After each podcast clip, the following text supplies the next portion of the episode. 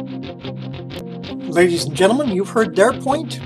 Now, hear the counterpoint on Libertarian Counterpoint podcasts.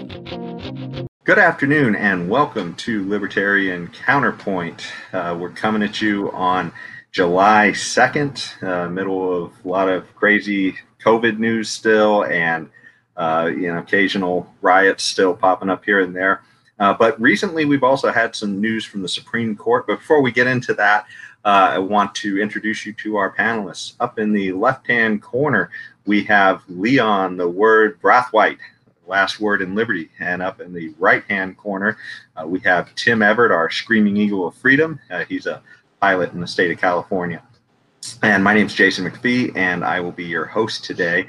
Uh, we have a scroll also going down across the bottom of the screen with an email address. Uh, if you have any comments during the show that you want to send in or uh, that you want us to address, uh, send them there. And we might even uh, address them in a bonus section if there's enough stuff to go through. And also, if you have any personal stories of how your business or job has been impacted by either COVID or the riots, we'd love to hear about it, and maybe we can talk about it on a show in the future.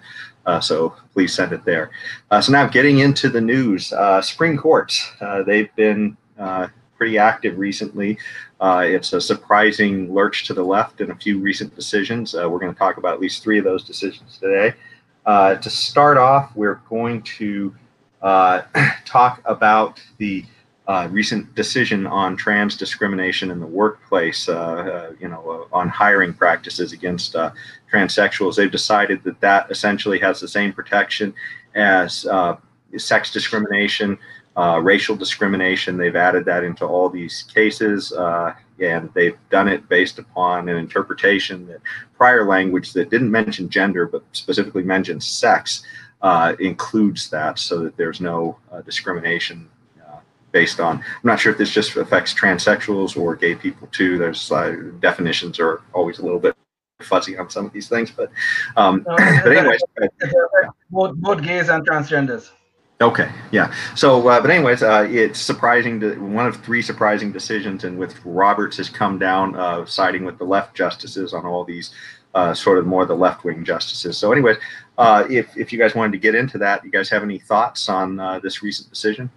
the whole issue here is that I see the gay, the whole issue of, of, of people being gay and people being transgender as two different issues, okay? A gay person to me have physiological responses, you know, to somebody of the same sex, the same physiological response that I would have to somebody of the opposite sex, okay? So whatever it is that caused that, I am not sure, but that to me is a physiological response. However, this transgender thing is slightly different, not slightly different, is monumentally different. Okay? Transgenderism is a sickness. I'm sorry to say it. I know it's not politically correct. It's a sickness. All right?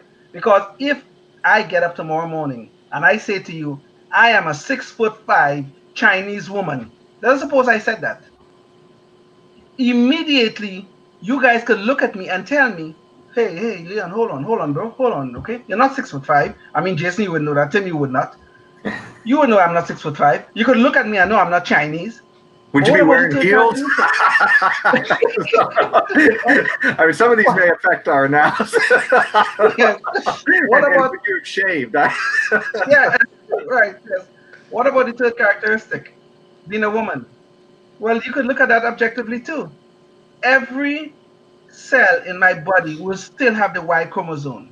That makes me male. I cannot be claiming to be woman. Okay? So listen, I am very sympathetic to transgender people. Okay?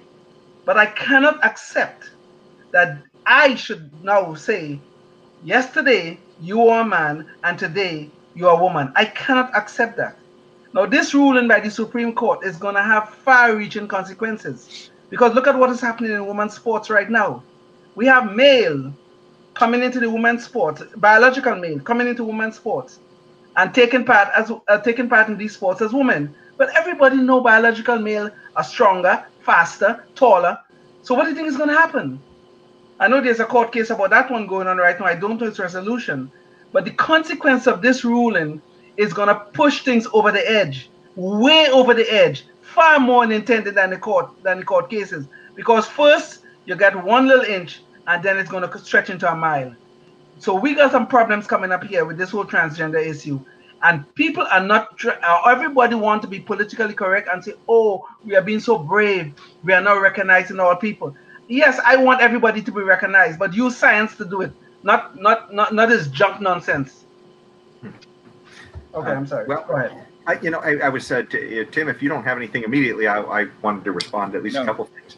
Okay, so uh, one of the things I, I wanted to, I mean, I, mean, I, I certainly think there's a uh, point there on on uh, uh, giving uh, giving a little bit and seeing where the slippery slope leads. Because you know, when you do look at women's sports, essentially you're you're telling biological women that you know there's really no uh, future in sports for you. I mean, there's a, clearly a difference between men's and women's sports already, but then to sit there and say that um, a person who was born with uh, you know testosterone, higher testosterone levels, and all the benefits of that, uh, and then suddenly they decide to change at 16 or 18 or whenever it is that they decide to change, they have uh, a, a physical advantage. It's just that simple. I mean, they're and you know it's it's funny. I mean, you know, I, even if you just look at, at basic women versus men in sports, you know, I, I heard a statistic recently that you know the fastest uh, women in the world can be beaten by male you know high school runners you know Yes. uh, there's there's you know the, some of the fastest male high school runners and those aren't even you know near the fastest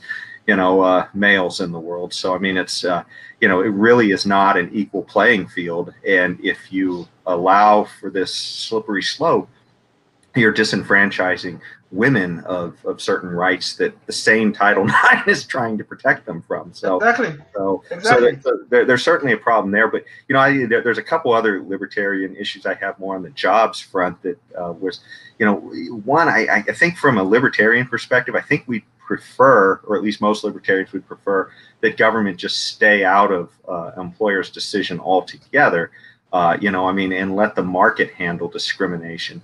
Um, and you know, we- we've seen things like Jackie Robinson and others where certainly, uh, you know, the private industry led and government followed in these cases. In fact, you know, in Jackie Robinson's story, Yeah. uh, Yes. you know, that preceded the the civil rights laws by over twenty something years. I mean, that started around 1940s. Uh, where they let Jackie Robinson into pro baseball, and then suddenly, uh, well, not suddenly, very late, you know, very far down the road in 1964 or five is when the uh, federal government came along with its laws to uh, bar this type of discrimination, and blacks were already overrepresented in baseball. So, uh, you know, just by private Yeah. competition. So, I think there's a case for libertarians to be made that we shouldn't even be trying to mess around with employee and employer decisions and just let market competition. But there's even yet another issue, and that's interpretation of the Constitution and and, and laws after the fact when they sit there and they make this title ix and they say sex and then later on somebody comes along and interprets sex to mean something different than it is uh, you know we have this happening in all kinds of other areas as well where you know should uh, the the documents be a living document that can just be uh, interpreted at will or does living document mean that you literally have to go in and make an amendment to it if you want to change a definition? And i much prefer changing the definition instead of just having justices decide that well we, we just have different values today and so we're just going to redefine the words so i don't know if either of you guys have Well, well, you see, there's one, there's one issue here, though, Jason. There's one issue here, okay? The fact of the matter is that thing that we call a constitution is a contract between the governed and the government. Okay, that's what it is. Okay, and we cannot change. We cannot change the uh, the the terms of that contract without going through the process by which it could be amended. Anthony Scalia, who is now dead, God rest his soul, believed in original intent. If the if words were written with an original intent, those are the words. That's how it should be interpreted, in in whatever age. If we don't like it, if we don't like it, let's go let's go amend it as as provided for in that very document that we call the Constitution. Yeah. So I don't believe in this living breathing thing. I don't believe in this living breathing stuff. I really don't. I, I because that means anybody, any judge, could sit down and say, "Well, you know, I don't really like the Second Amendment. The Second Amendment just don't make sense in 2020. So we should get rid of that." No, no. Yeah, I agree with Leon about uh, about the strict definition uh, of it, um, uh, and following the the meaning of words when it was written, not today. Would, you know, because because a lot of things change. You know, uh, the definitions change, and uh, so uh, words fall out of favor, and and then Yeah. become Well, and- and- almost meaningless. A, a perfect example of that is the re- current redefining of the word racism in all the strife we're having right now, where racism is literally being redefined in certain places to say that if if you you have to have power to be racist, it's not just your way of thinking. And and not only that, in some places, I mean, I think they're literally just saying that if you're you're not white, you can't be racist. I don't know. At least That's Yeah, the, the argument, that. Which is Imagine yeah. that. So I mean, you know, certainly we'd hate to see things like that just change over time as uh, you know one group decides to change the meaning of words or another. I mean, I, I am sympathetic though to the idea that you know if if government is doing something, government should not be discriminating uh, against you know different people. Uh, You know, but if if it's the private sector, I, I think that's a different case that I'd, I'd much prefer uh, to see. You know, let the let people work that out themselves because you know the, the problem is if you don't if then you know if the majority happens to be racist like with jim crow laws then you, then you get racist laws and i just prefer the government stay out of that altogether so Exactly. And, you- and you know, you talk about the definition of racism changing. I mean, nowadays, now, if you if, if you don't support a special dispensation of rights to certain groups, you're considered a racist, right? Like some of some of us on the right don't believe in, in, in affirmative action. Oh well, you know, Leon. Well, Leon. Well, they can't call me a racist because I'm black, but they might call me an Uncle Tom because I'm black, and I'm opposed to affirmative action, which I've always been opposed to. yeah yeah well yeah, speaking of uh, supreme court things just so we don't run out of time uh, let's jump on to the next one. So trump was recently de- rebuffed on daca. So uh, obama had made a uh, executive order back in his presidency that uh, i believe allowed for uh, uh, these dreamers they call them uh, you know um, migrants who are I, for all intents and purposes have entered illegally but given certain circumstances you know they they were allowed to stay uh, either because you know maybe their parents uh, were the ones who brought them here or I'm, I'm not quite sure what all the criteria are were uh, trump was trying to through executive order undo that. And suddenly the supreme court came down and said that uh, well regardless of whether you could or couldn't do it you didn't follow the proper procedure. So therefore we're going to say that you you know your executive order is invalid so and, and essentially it's giving those uh, daca uh, uh, people more uh, more protection until at least he comes back and uh, redoes his executive order uh, you guys have any thoughts on that I don't at this point, believe it or not. well, good. Well, you know, um, there's a there's a major problem with this ruling, okay? And you know, I think the courts are going off off the rails on this particular ruling. Fine, I could understand why we have compassion for those people. All right, these were people who were brought here by their parents. Okay, their parents were broke, were breaking the law, and their parents brought them here as teenagers or as, as un, underage, whatever. So I could I will put them in a different category than I have normal illegal uh, illegal immigrants here in, in, in the United States. However, however, Obama did this through executive order. It did not go to the Congress. He did this through executive order. And while I'm very sympathetic to those people, to the kids who were brought here illegally by their parents, if it was done by executive order, it should be able to be undone by executive order. Now, the Supreme Court comes in and say, well, hold on a second. We're going to remand it back to, to, to DHS, uh, Homeland Security, and we have to go through the jump through all of these hoops before Trump could undo undo it by executive order, which Obama did through an executive order. Now, this is highly ridiculous. Okay, I'm totally sympathetic to these people, but it's ridiculous when you look at the body of the law and our constitution, which allows a president to, to sign out to, to give out these executive orders. Well, then fine. Why Trump cannot also lay out an executive order that undo what was done through executive order? It's ridiculous.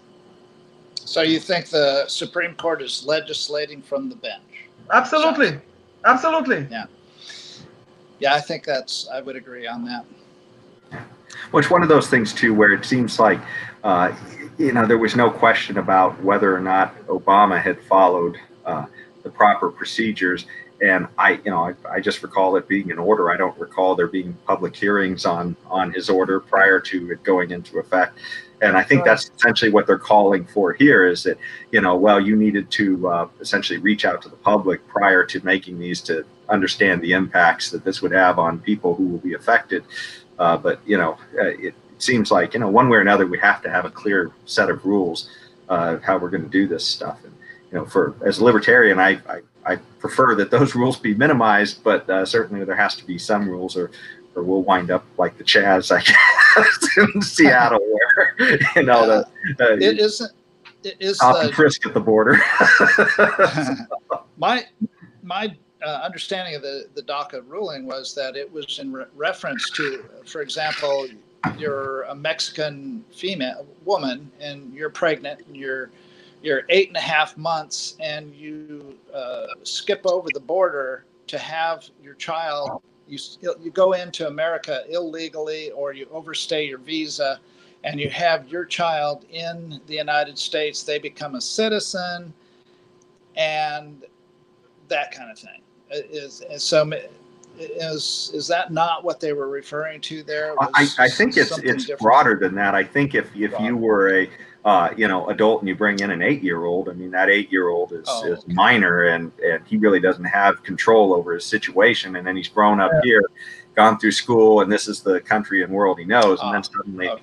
you're being evicted. But you know, this all goes to the, you know some of our crazy rules about you know uh, immigration and trying yeah. to centrally plan all this stuff. I mean, you know, the, the, simple would be to just say, look, let's let's get rid of uh, you know any uh, you know negative incentives toward immigration, you know, where, you know, potentially people could be coming here to exploit a social safety net and then just let people come. I mean, they're only going to come if there's a job waiting for them. And if there's a job waiting for them, then it's a voluntary exchange between people. And, and in that case, you know, uh, you know, who's worse off? But, you know, when you have this massive government social safety net with all kinds of strange incentives, you know, you, you don't know if, if it's not really a voluntary thing at that point for everybody involved.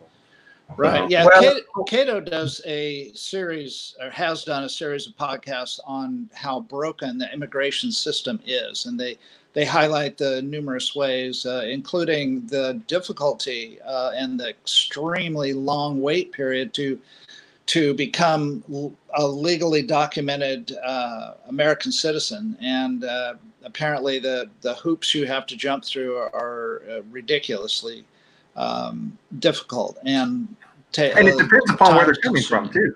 Yeah, well, I mean, if yeah. you're coming from a place with with oh, yeah. uh, oh, a sure. low amount of people, then you got a short line, and if you're coming from a place that has a lot of people that want to come in, then you get a long line. You know, and it's just kind of right. Yeah, very and arbitrary. If, yeah, and if uh, Apple or well, I could uh, I could tell you guys from with. Uh,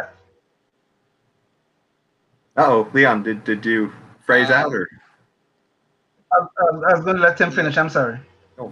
No, no, go ahead, Leon. I was done pretty much. Oh, so I was, I'll say I can tell you from personal experience, jumping through those hoops is a non-trivial matter. Okay, it took me 16 years from the first day I entered the United States until I became an American citizen. It was a 16-year period, 1977 to 1993.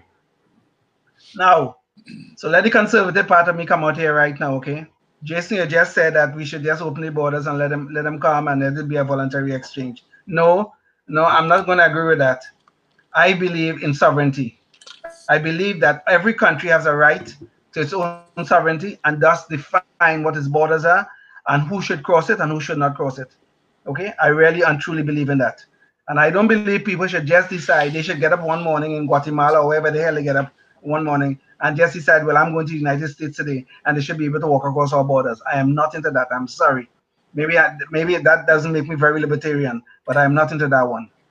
Well, you know, I, I certainly yeah. agree with you that a country should have uh, a right to set criteria for you know who's coming in. Otherwise, it's not really a country at that point. But uh, on the other hand, exactly, I think, yeah. But I think exactly. the flip side is though that you know a, if if somebody wants to come here to work and somebody wants somebody to come here to work for them, that's a, a voluntary exchange between two people. And I, I, guess I would question some of the rules that prevent this. Uh, when you know, I mean, essentially, that's restricting the freedom of American citizens as well to engage voluntarily with people. You know, to to be able to let somebody come here and you know if, if they want to work in their engineering firm or if they want to mow their lawn or whatever the case may be you know if if, if it's voluntary then I, I, guess I would question why some of these restrictions are in place in the first place. And certainly, I would agree with you. We need to have some restrictions. I guess I'm just, you know, questioning some of these restrictions, why they're there, you know, and, and, and maybe yeah, you have, choose a little more carefully.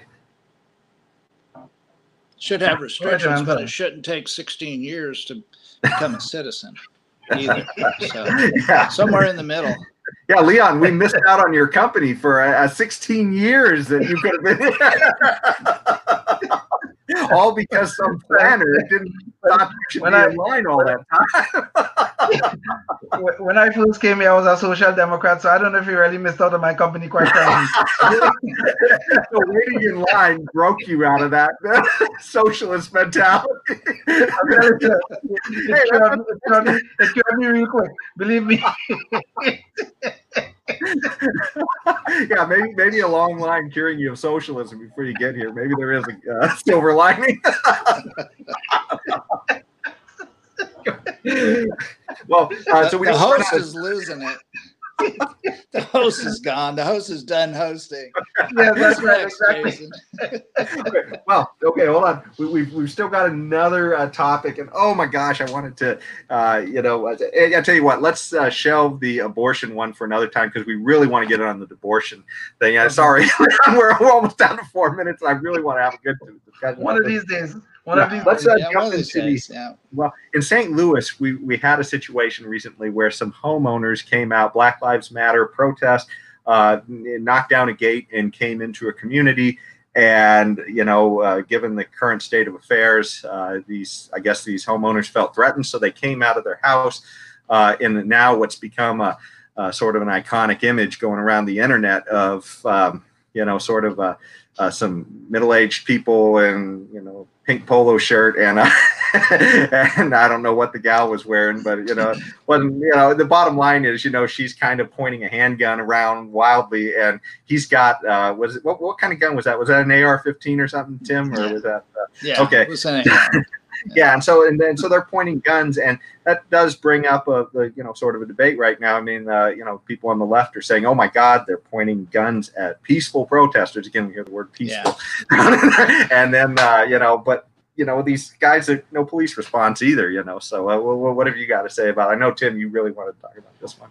Well, yeah, I um, you know, I, at first glance, I was uh, my uh, being appalled was the uh, the gun gun handling, the the muzzle discipline, tr- or trigger discipline, muzzle control, that kind of technical stuff, uh, tactical, the tactical um, mistakes being made, uh, you know, about coming out, getting close to the to the protesters, and, and then of course, uh, you know, waving the gun around with finger on the trigger. You know, and so you, you never know if the chamber is loaded or empty and so on, but uh, it's still uh, not a uh, not what you would normally hear recommended by a self-defense firearms instructor. They, they, they don't tell you to do that.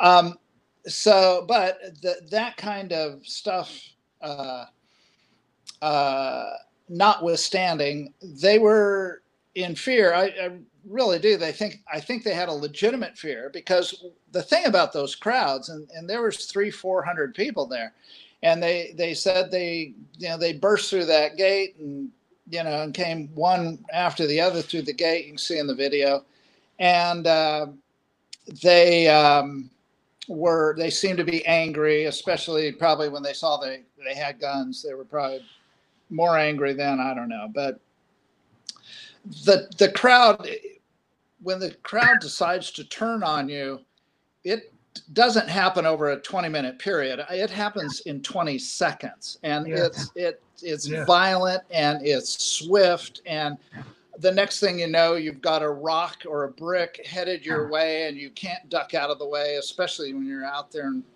close to them and exposed and so on, like they did. So yes, you can critique what they how they did what they did, but in the end, if the end is going to justify the means, then they uh, successfully kept their lives and their possessions from getting and Knucklehead Noise Patrol. Oh, yeah, it's time for our Knucklehead Noise Patrol.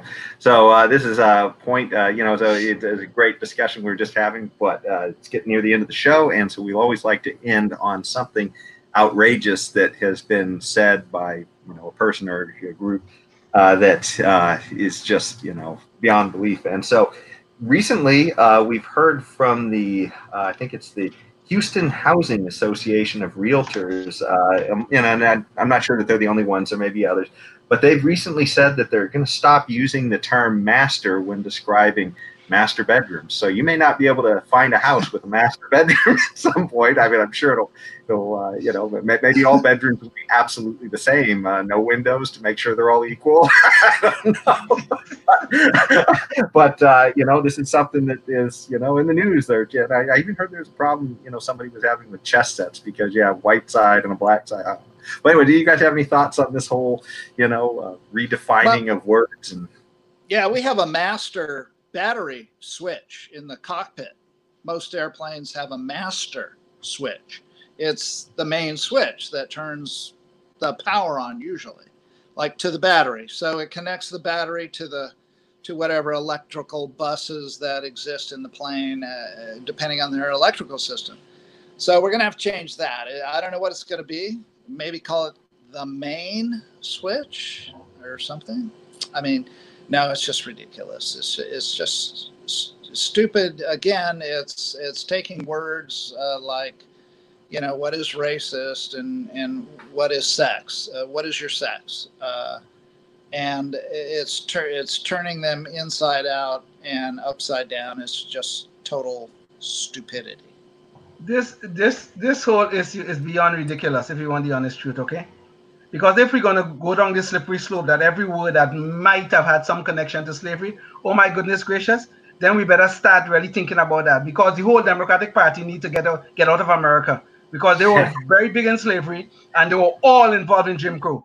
And they're all involved in the disgraceful conduct that is going on right now in the inner cities uh, involving black and brown kids in public education. So if you want to go down the slippery slope, then let's go. But let's get rid of the Democratic Party in the process, please.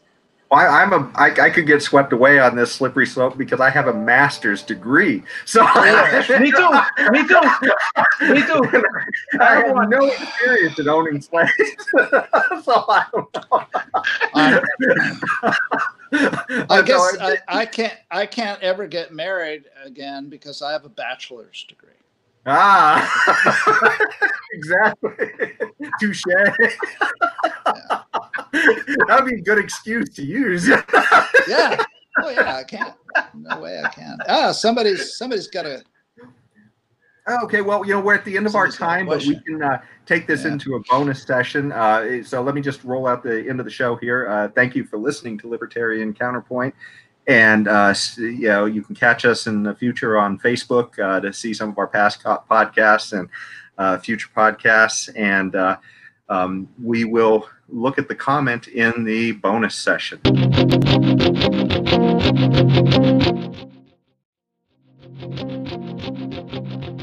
Ladies and gentlemen, you've heard their point. Now, hear the counterpoint on Libertarian Counterpoint podcasts.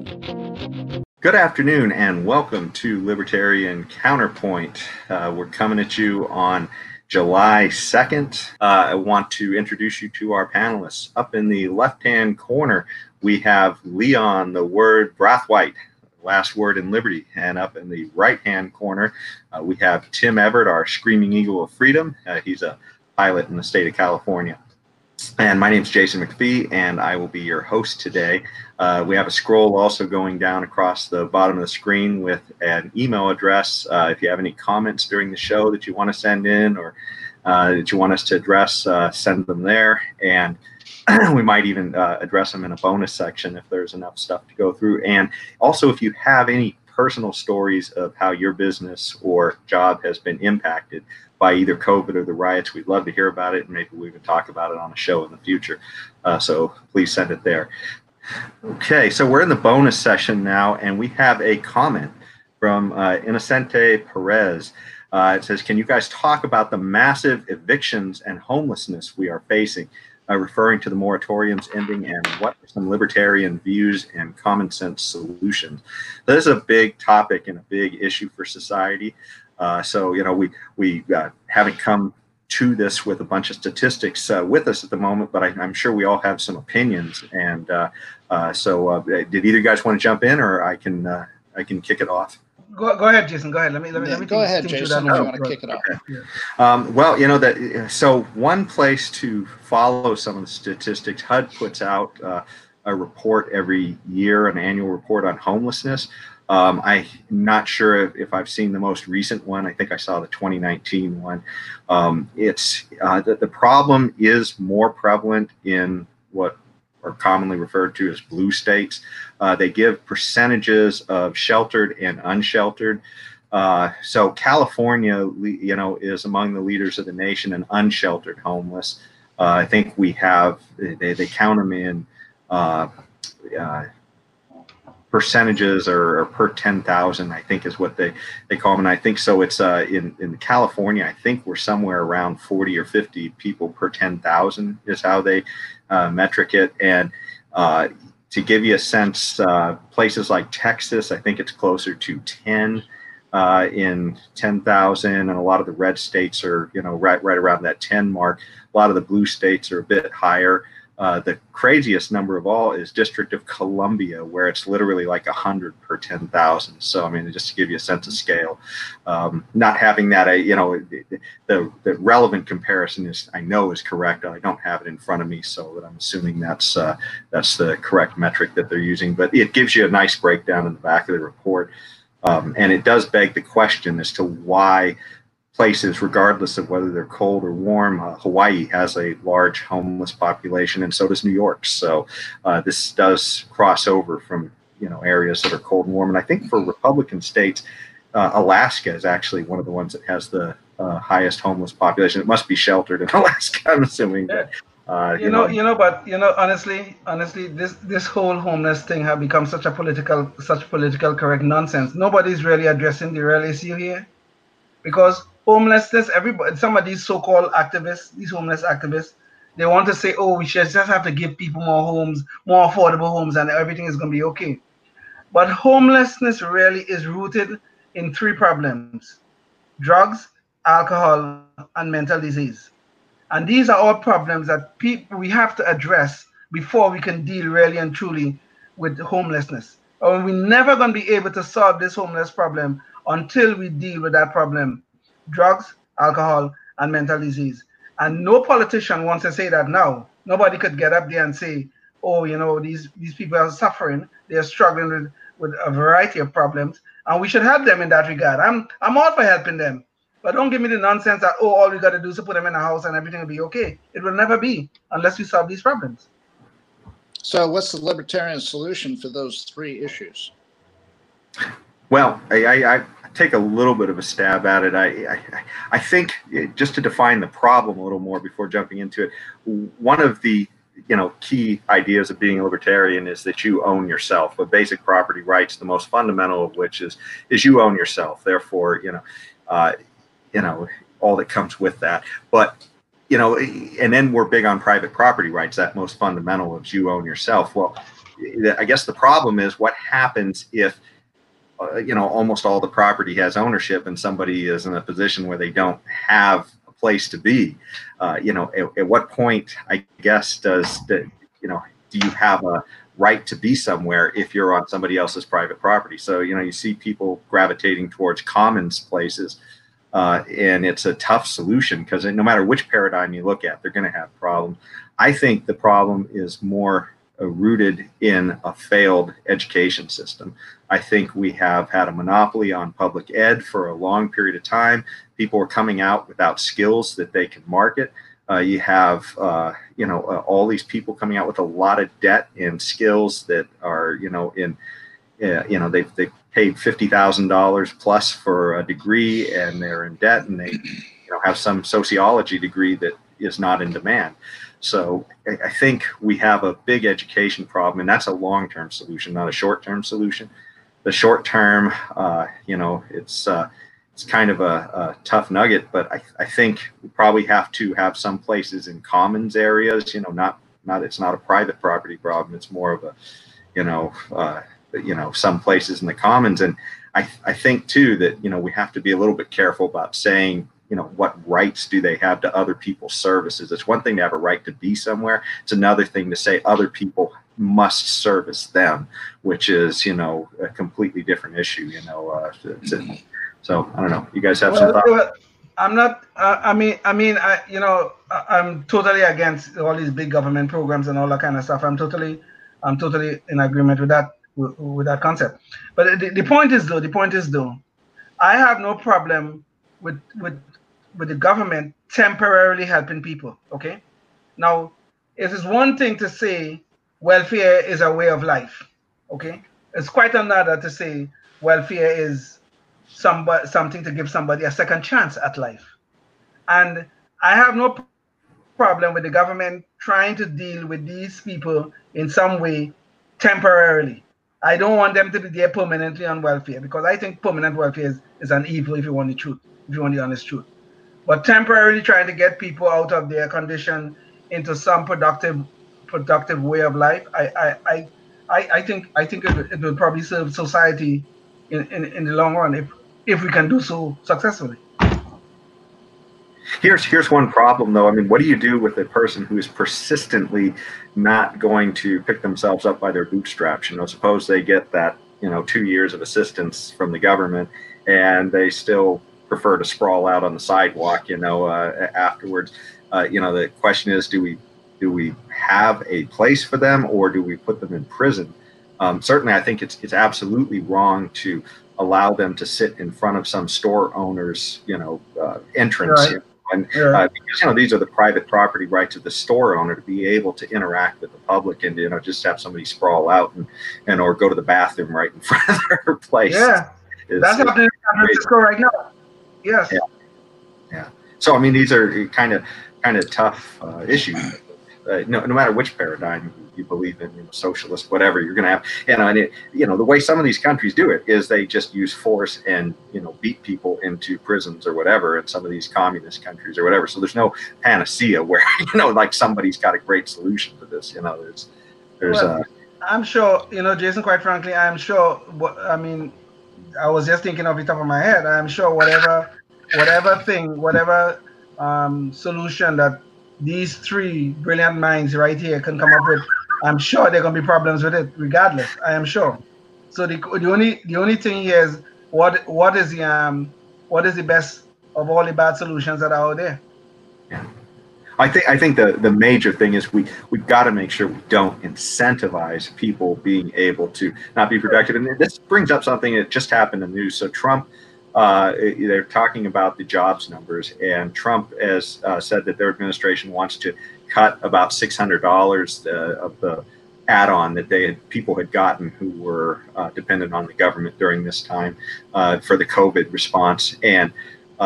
And, and essentially their, their point is that look it's not cutting everything it's just we were at a point where some people are finding it's it makes more sense to stay home than it does to get back to work. And i mean these are the things you've got to make sure that you have incentives that are properly addressed. I, part of the problem you know with a lot of poverty programs is they're looking at the problem in a, a vacuum. So they're they're thinking well what do we need to give them help with? But if they're if you're getting help from um, a huge number of different places. It's hard to quantify what the cost of the programs are at that point when you have a lot of different programs. Like I know, like a SMUD and some of these others, they will have discounted rates for people who are low income and, and other things. So there's it's not just government. There's a huge network of different groups that are all doing programs, and it, it can become a point where if you're below a certain amount, there may be a massive disincentive to getting above that amount. You know, it may be like this huge cliff that you jump off of just to try to become productive. So, yeah. Okay. Um, my turn. So I'm going to try to, uh, first of all, uh, uh, bueno, buenos días, Inocente. ¿Cómo está usted, señor? Uh, and I'm going to try to hit on a couple of little things, or that some of the things pointed out uh, little by little. I, I think uh, for for one of the things is homelessness means there's probably not enough homes. So the the libertarian solution would be to reduce government's um, extreme expense that people have to home builders have to go through to build homes. So we need to build more homes if we don't have enough homes for the people. And so that's that's one libertarian solution. A libertarian solution to the uh, the people that are affected that are that are truly deeply homeless because they're addicted to drugs would be to end the drug war on. Uh, at least that would be my solution on uh, all uh, drugs because uh, the war is over, the drugs have won. So what happens uh, in the, the drug industry is to uh, make it easier to get your product from point A to point B. You have to make it as small as possible, which means the drugs have to be as powerful and potent as possible so that when they get to point B, then you can uh, you know distribute them and cut them and do this and that. So that leads to addiction because people are getting all different types of dosages. So the libertarian solution is to decriminalize uh, super hard drugs like heroin and um, cocaine and that kind of thing so that uh, people that do choose to do that can do that under some kind of controlled uh, controlled environment that would also uh, coming with strings of uh, attached. And, and th- this has a little bit of government interference in there too, because it, it has to be allowed and it has to be regulated.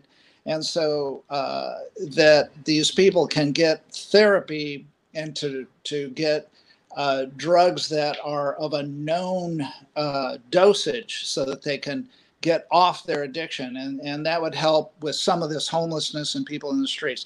I, I think Inocente's question uh, was um, more to do with what has happened as a result of this pandemic.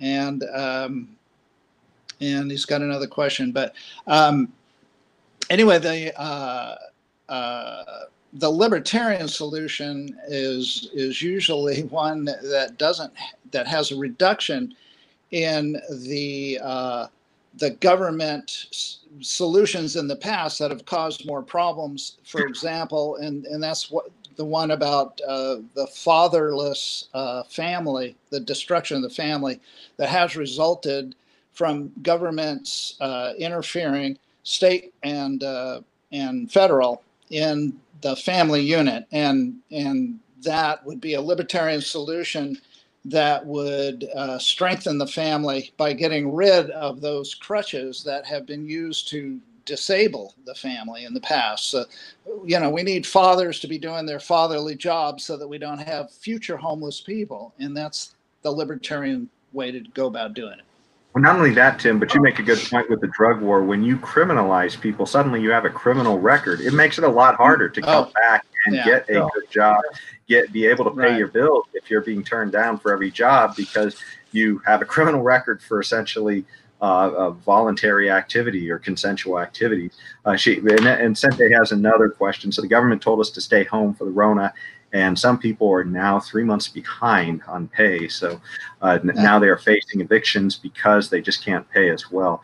And this does run up against at least one uh, issue of private property rights. Recently, Gavin Newsom here in California has uh, uh, extended uh, the amount of time that somebody can't be evicted to the end of July now. That was one of his recent executive orders. And so, uh, you know, and this is a, you know, a question of private property rights. We're in a bad situation, like Tim said, because of a lot of past government actions, making housing mm-hmm. unnecessarily more expensive because of a lot of zoning laws and other crazy restrictions. We had something on Libertarian Counterpoint a while back where somebody wanted to build a housing unit in San Francisco and they were going to knock down a laundromat to do it that they had and suddenly the city wanted them to do a it was like a $20,000 study on the historical importance of coin operated you know laundromats and you know just uh, and then and then they were being hit by the city where you're going to cast a shadow on a nearby playground during part of the day. So therefore you you can't you know this group doesn't want you to build it and suddenly when when you don't have the ability to make decisions about your own property that raises yeah. the expense to everybody and suddenly nobody can build easily and, and solve some of these problems uh, but uh, but uh, you know it this brings into a question you're yeah. wondering you know people are going to be evicted you know well the problem is the property owner has rights too and you know to to say that these people now suddenly can't get paid somebody gets to stay there indefinitely is another central planning disaster as well in the making. And we may be seeing a lot of uh, you know people uh, with foreclosure problems coming up, and you know problems just paying for their own expenses. Uh, if you, you're yeah. sitting there having to pay for power and super and everything else, and suddenly you can't get collective rent check either. This, this, this, is a, a, a, real problem for, for property owners. You know, I, my wife and I own some rental property, I mean, we don't, we're not facing any situation of anybody not paying us or anything like that. But the potential is there. So people don't even understand. We have a mortgage to pay, regardless. The mm-hmm. bank is not. When I go to the bank and tell me, you know, well, you know, my my my, my, my renter is out of out of work, and they'll be out of work for the last three months, and I'm not getting any any rent, and I, I can't pay my mortgage. You think the bank is gonna care? The bank is gonna yeah. care? You think the bank is gonna look at me and say, well, buddy, don't worry about it? yeah, People and then let's, let's let's move it forward in time. So let, let's say that Leon had uh, tenants that would not pay their rent because they lost their job because of the corona virus. So um, now let's let's look at six months down the road, and now Leon can't make his payments on his property, so they go into foreclosure, and uh, he has to declare bankruptcy, and now there's uh, three, however many. Uh, at least one more property that's out there on the market, and uh, it doesn't it doesn't help the person still uh, looking to rent. You know, exactly. um, it um, it uh, it also disincentivizes people to own rental property. If the governor is going to come along and say, "Well, you can't evict anybody," then who's going to build units to rent out to people? so that there's more available housing in the future. So, you know, it's it, it just gets to be a um, a, a constant a vicious cycle, and you know, it's got to end somewhere. And, and so does the show because your your director and producer has campaign duties to attend to we we've answered your question and sent it as best as we can. This was kind of a wild card question for us today since we hadn't really prepared for it, but hopefully we, we gave some libertarian perspectives on that for you. Indeed. Indeed. Well, I'll tell you what, if you catch Libertarian Counterpoint um, Sunday next week, the regular Libertarian Counterpoint, I'll put the homelessness on the agenda and I'll talk about it. Awesome. Okay. okay. So if okay. you guys want to get it, you watch the regular TV show. Where I think we're recording Sunday, but it, it'll come out next week, early next week. You guys can watch that, and we'll I'll put it on the agenda, and we'll have a me, Richard, and whoever our guest is. We'll have a ch- we'll have a chat. All right. Okay. All right. Good. Thank you so much, everybody, for joining us. And again, you can catch us on Facebook, uh, see some of our past shows, and uh, uh, catch. Uh, and James Just uh, joining us. Uh, he is a councilman running for, or he's a prospective councilman running for District 7. we think he'd be a great, we, we solemnly give you our endorsement for District 7. it's, a, it's an assemblyman for District 7, just to be clear. And I'm actually on the ballot in November. So. Very good. All right, you guys. Thanks, guys.